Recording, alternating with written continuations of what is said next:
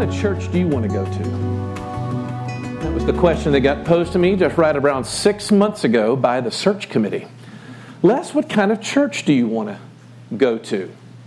We're entering this period of great transition. We're going to use that word probably till you're sick of it as we move on to the months ahead. I remember sort of listening to that question and starting to realize that change is just hard on any organization, isn't it? My guess is that there's going to be plenty of chances for us to cross each other's wills in the months to come. But I also think it's important for us to remember what it is that keeps organizations together during times of transition. I think there's a lot of wise people that will tell you that you hold together as an organization when you know who you are.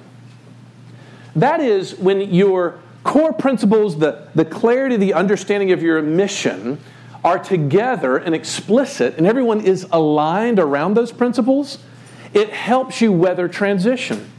The first illustration I thought of, forgive me, I was a campus minister for many, many years in a different life, and it's always interesting to me to watch freshmen come on campus. They'll be here in just 6 weeks, short from where we are. And I think you can remember back, even probably when you went through your own freshman year, those friends that you had, maybe it was you, who were completely swamped by the sort of freshman party culture. And you look back and ask yourself, what was it that happened? And there's a lot of people that will blame a lot of things. They'll say, it's just these colleges today.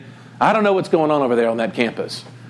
I want to submit to you, though, that the people that had the hardest time kind of holding together when they came into a brand new set of surroundings were the people who did not have a solid sense of who they were. Wouldn't you say that about your own life? How many times did you get through things where you were so moldable by the things around you because you hadn't settled on who you were? Well, I just want to throw out there to you, I think that's the same for churches. Churches need to be clear about who we are. What is it that really makes this thing that we call Christ Presbyterian what it is? And how do we stay secure in that? Now, we're actually not going to tackle that today, thankfully. But we're going to start working on it. And it's the path that we're going to go work through. And so I thought, rather than sort of launch into some of those conversations, that I would let you in on what has been an alignment for me. Like I said, in a former life, I worked for our denomination's campus ministry for about 24 years called Reformed University Fellowship, RUF for short. And I remember vividly in the summer of 1994 sitting in a classroom at Reformed Theological Seminary down in Jackson, Mississippi, and getting presented to me what RUF calls its principles. It's a series of sort of theological ideas around which we as campus ministers were supposed to align in the process of our maturity as a campus minister. And so when the search committee asked me the question, Les, what kind of church do you want to go to? I said, well, off the top of my head, I'd like to go to a church that was a place of the book, a church that was a place of grace, a church that was a place of change, and a church that was a place of celebration. And as it turns out, those are the title headings for the next 6 weeks of our series we're going to do before the students get here. I want you, in many ways, to sort of know what it is that if you squeeze your pastor now, this is what's going to come out of him. Questions of the book, questions of grace, questions of change, and questions of celebration. What are these things? So let's dive into the first one this morning of being a place of the book. And I simply can say it like this, is that a church is only worth going to the degree that it has aligned everything that it does around the Bible. That's the simple statement. That's the message of the sermon. You can leave now if you want. You already got the message of the sermon. But I remember when I was growing up, most of the conversation that I picked up, now hear me, I'm choosing my words carefully. I'm not critical of what I grew up with religiously, but it was whatever going on in my own heart was. Whenever I picked up someone who wanted to talk about the Bible, I tended to sort of hear them always saying how guilty I should feel that I don't read it. You ever felt that way? Someone's like, we need to be reading our Bibles. And they're like, ugh, I know I was supposed to do that, but I didn't. And what I realized, though, for me, one of the reasons, among probably a litany, of reasons why I'm not drawn to God's Word in the way in which I think I should, is because I really don't understand the claims that the Bible makes about itself, which are, to say the least, over the top. And Doug just read some of them for you. Look at verse 8 and 9 in Isaiah 55. God says, "For my thoughts are not your thoughts, neither are your ways my ways. As far as the heavens are higher than the earth, so are my ways higher than your ways, and my thoughts higher than your hearts." What's God saying? God is saying, if you're going to understand what my word is about, you got to see, first of all, that it's different from your words. Your speaking and my speaking are different. How are they different? Well, at least in two ways. I want to mention two ways in which our words are different from God's ways, and then I want to apply it in two ways. So don't get thrown off. There's 4 points this morning. The first way in which God's word is different is that God's word speaks to us that in a way that is certain. God's word is certain. And what I'm trying to distinguish in this first point is the ways in which I think we often struggle with hearing God speak. That is, I think that people oftentimes feel, in certain senses, that God is speaking to them all the time. For some, they have dramatic life events that they look back on and they say, man, the Lord just told me ... Other people are very attuned to an inward sense of inward impressions that kind of rise up inside them. And if this is any sort of religious context like many of the others I've been to, I feel clear that one of you sometime in the years to come are going to come to me and say, Les, I just want you to know, I really think that God is telling me to tell you this. And I'm going to respond to you the way in which I respond to everybody else. I'm going to say, look, if it's okay by you, I'm trying to master this book. And as soon as I've got all that down pat, I'll start to work on the things that God has told you to tell me through your impressions. What am I trying to say? Well, it's probably a sarcastic way of saying, when we hear God speaking, where do we hear Him speaking? The Bible comes along and says that this is the sole place where you are to hear me speaking. So throughout the Bible, you have people talking in such a ways where certain people God would reveal His words to in a very unique way through these words and sentences that they wrote down. So that when you get to places like Acts chapter 1, verse 15, you have the Apostle Peter preaching his first sermon. And in the middle of the sermon, while he's talking about how Jesus sort of is where everything was headed to in the Scripture, he says this. He says, brothers, the Scripture had to be fulfilled. Listen to the way he talks. Which the Holy Spirit spoke long ago through the mouth of David. Did you hear that?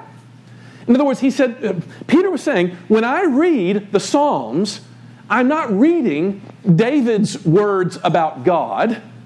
I really believe that I'm reading God's word through David. And therefore, what we can say is whatever we do with these impressions, and I'm not denying that God works in us and through us through these through His illumination of His word. But I'm saying that those particular experiences are open to interpretation. Sometimes they're wrong. They're subjective. So what is a Christian to do when he wants the certain word of God? He goes to the Bible, because that's the place where it's certain. And in that way, it's different from our words. But secondly, the second difference is that God's word doesn't come up empty. That's the way in which Isaiah put it, is God's words, once they go out, they don't return to Him empty. Now, what in the world does that mean there in verse 11 when he says that? Well, Isaiah is using an image that comes from the language of agriculture. And he's talking about about a seed that produces a crop or a plant that goes into the ground. So what is Isaiah saying? He's saying God's words are of a kind that they actually produce something. Something substantive comes from it. His words have weight. There's something sort of tangible about them. And if that sounds strange to you, it kind of ought to, because our words don't do that particular thing. There's an old Martin Luther quote that goes like this. Luther said, the great reformer, we must make a great difference between God's word and the word of man. A man's word is a little sound that flies into the air and soon vanishes. But the word of God is greater than heaven and earth, yea, greater than death and hell, for it forms part of the power of God and endures everlastingly. Wow! Where do you see the power of God? Luther says you see it in this book. in sentences and phrases with periods at the end of them and commas. I want you to imagine for a moment that we were at last week's party. We had a party after church last week. It was lovely. There was chicken there to die for. Thomas Pierce is a genius. But let's imagine that while we all start to gather outside for our lunch, we look and we see a large dark storm cloud forming over our party, threatening to rain out the experience. So I and Kurt race to the edge of the sort of pavement, and we start shouting at the storm, "Stop! Don't come!" You might think we were crazy. You might not think we were crazy, which means you may be crazy. Now, what would you think, though? The reason why you think I'd be crazy is because you're like, well, Les. You can't, it doesn't do anything. Your words are what? They're sophisticated sound vibrations that my ears are picking up. And that's really all your words are. But, Isaiah is saying, God's words are different from that. God's words are so real, they are so true, they are so inevitable, that once He speaks, it's the same thing as reality. Think about Genesis chapter 1. How does it start? In the beginning, God said, "Let there be light." It doesn't say, "And then He went and made the light." What does it say? God said, "Let there be light," and there was light. Why? Because the sheer force of His word, God's words are the same as actions. Listen to Psalm 33, verse 9. "For He spoke, and it came to be. He commanded, and it stood firm." Look, this is the point. Christians believe, I want to recognize the fact, and I hope to do this on a regular basis, that there are many inside a room like this who may see yourself standing on the outside of Christianity and evaluating it. And I want you to know, man, you've come to the right place. If you're going to reject Christianity, reject the genuine article and not a caricature that maybe a friend told you about. But Christianity is basically saying to you that we believe that God's word has shaped for us the very pattern of reality. It's like a block of wood. I use this illustration all the time with students. If you go along the grain of the block of wood, you get to experience all the beauties of the wood, its texture, its contours. But turn that exact same block of wood around and go against the grain of reality, and what happens? You splinter up your life. God's word is saying, my word is the grain of reality, which is why He talks the way in which He does. In John chapter 10, verse 35, Jesus is talking about His being the good shepherd and how He wants to be the good shepherd for His people. And He says at one point, and we know that the Scriptures cannot be broken.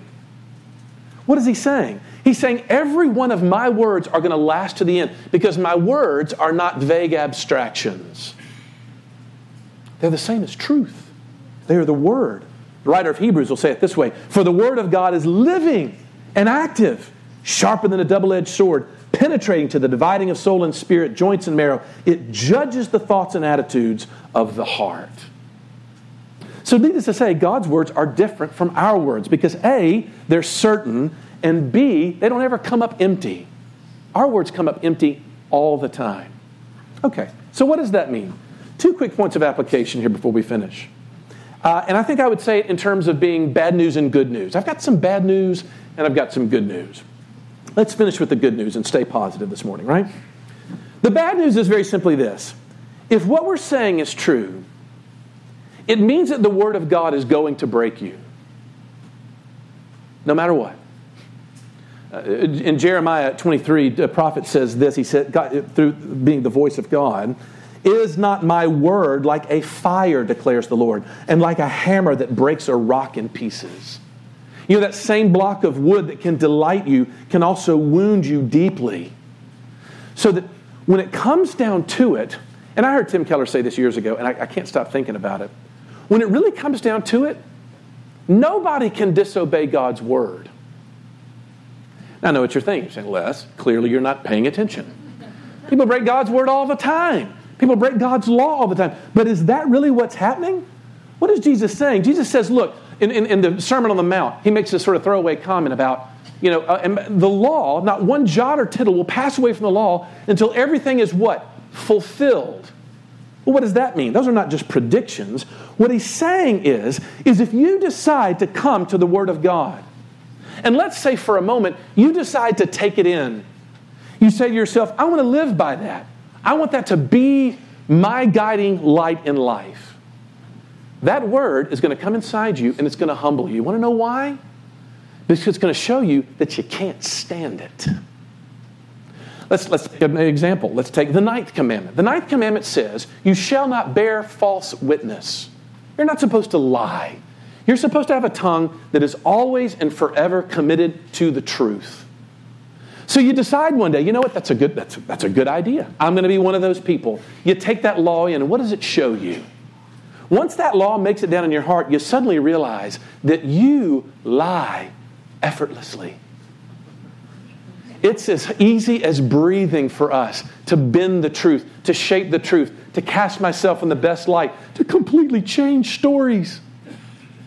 And what does it show? Because here's the deal. If you take the Word of God in, it's going to break you and it's going to humble you. And actually, that's what it's supposed to do. Because it's supposed to send us to the cross for a Savior and not a little bit of help around the edges. So that's one option. Now, the other alternative, of course, is to attempt to ignore the command. In other words, there are some of those that want to take the law in. There's other people that are like, whatever. That's why I don't bother with laws. You people feel guilty all the time. I don't ever pay attention to them. Has that ever thrown you off? You know, people who look on the outside of Christianity being like, wow. I mean, you people should spend a lot of time sort of freaking yourselves out about things. But is that really what's going on? Because what God is saying in this passage is, no.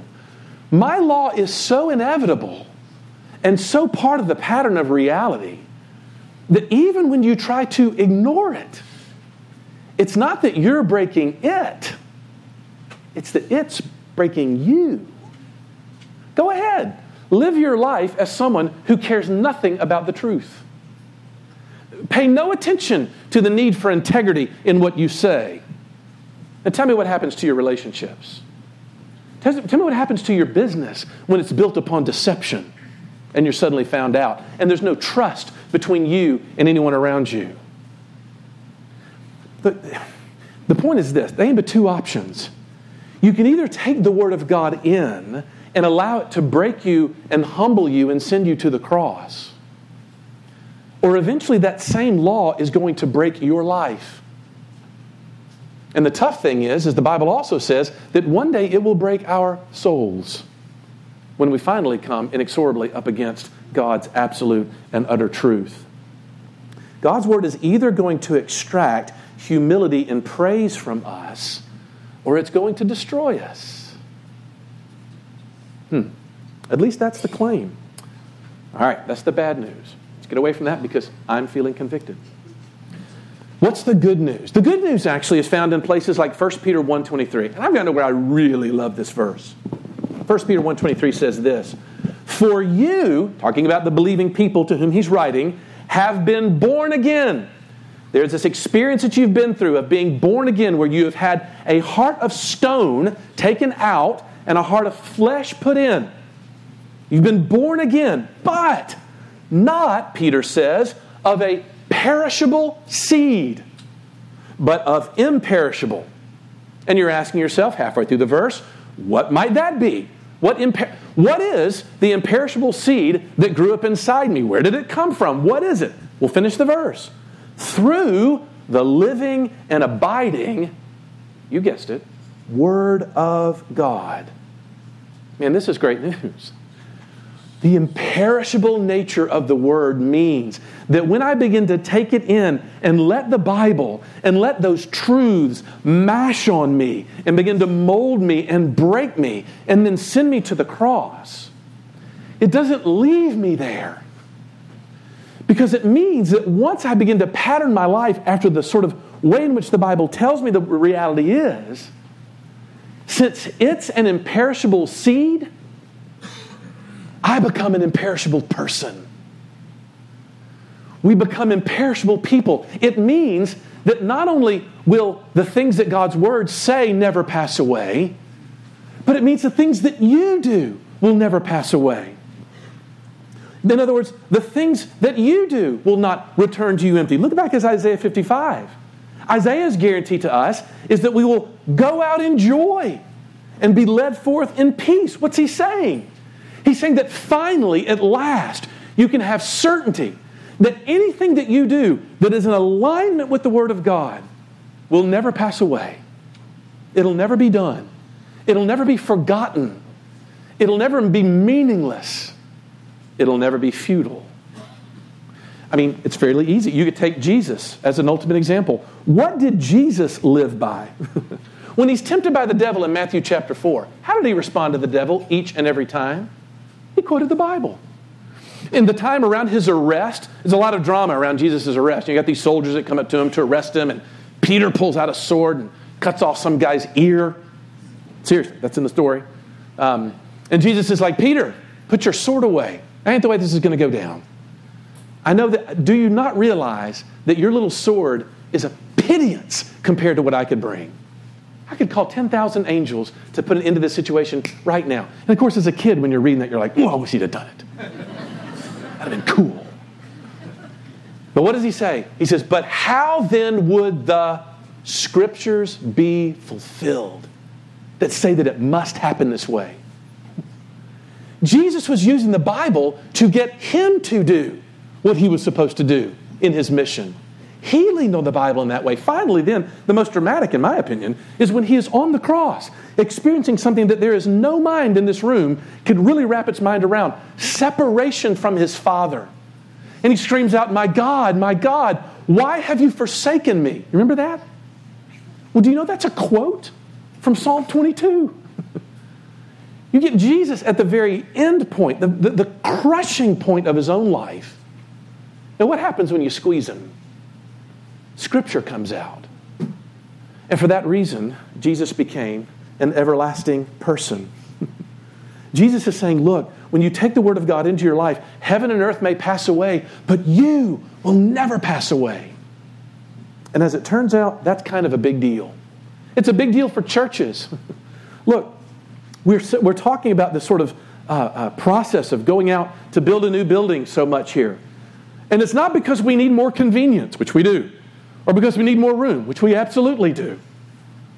We're doing it, though, because born-again people understand an instinct for permanence. Is this going to last? Will I last? Will anything that I do mean anything beyond my own short life? And the reason why we have instincts to build buildings, bear with me for a second, it's not because of vanity, not because we just want to do something nicer. We do it because God's Word is permanent, manifest.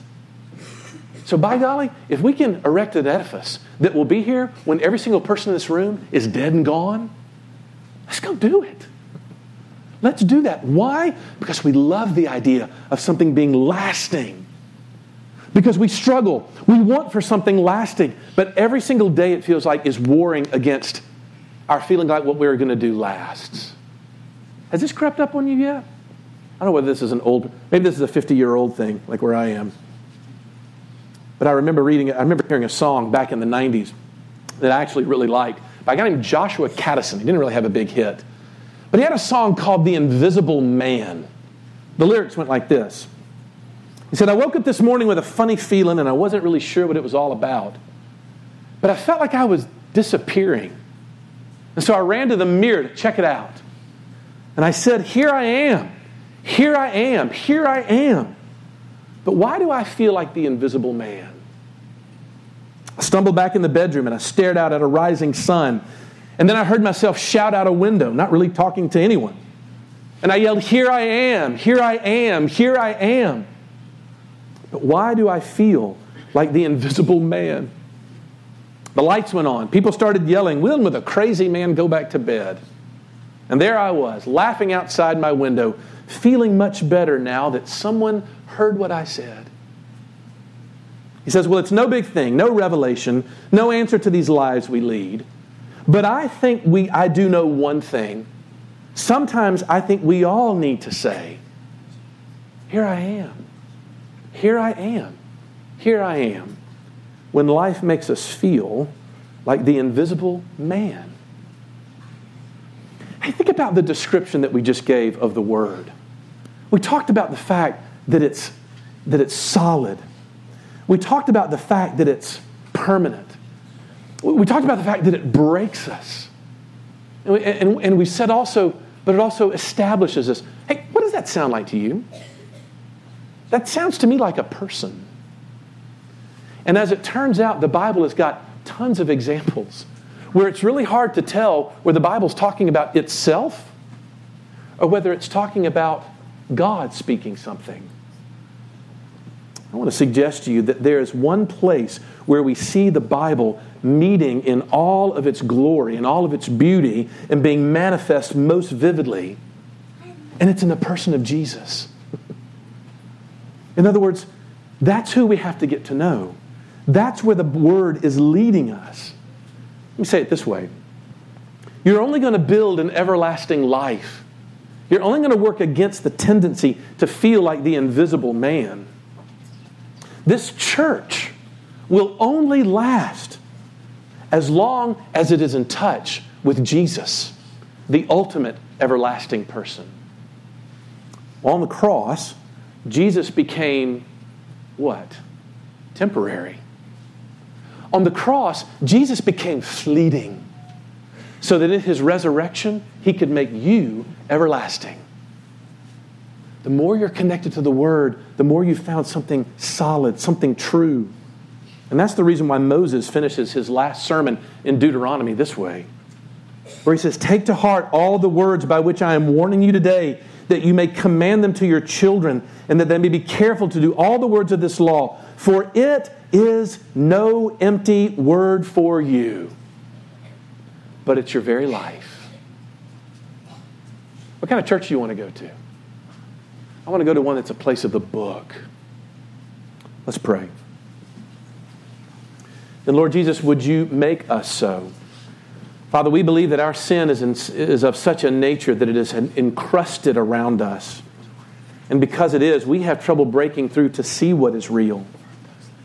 And so we pray that you would break into us. For some of us, Lord, we've been slamming ourselves up against the brick wall of your Word and didn't even realize it. And our lives are all splintered up because we thought the disobedience to your Word was where life was. And as it turns out, there's only life in you. And Lord Jesus, there's only life in you. You have freed us up by your work on the cross. You took on impermanence to give us permanence. You took on a temporary life to give us eternal life. And for that reason, Father, we will sit and drink this Word. Week in and week out, we pray that we would. And in so doing, become imperishable like you are. For we ask it in Jesus' name.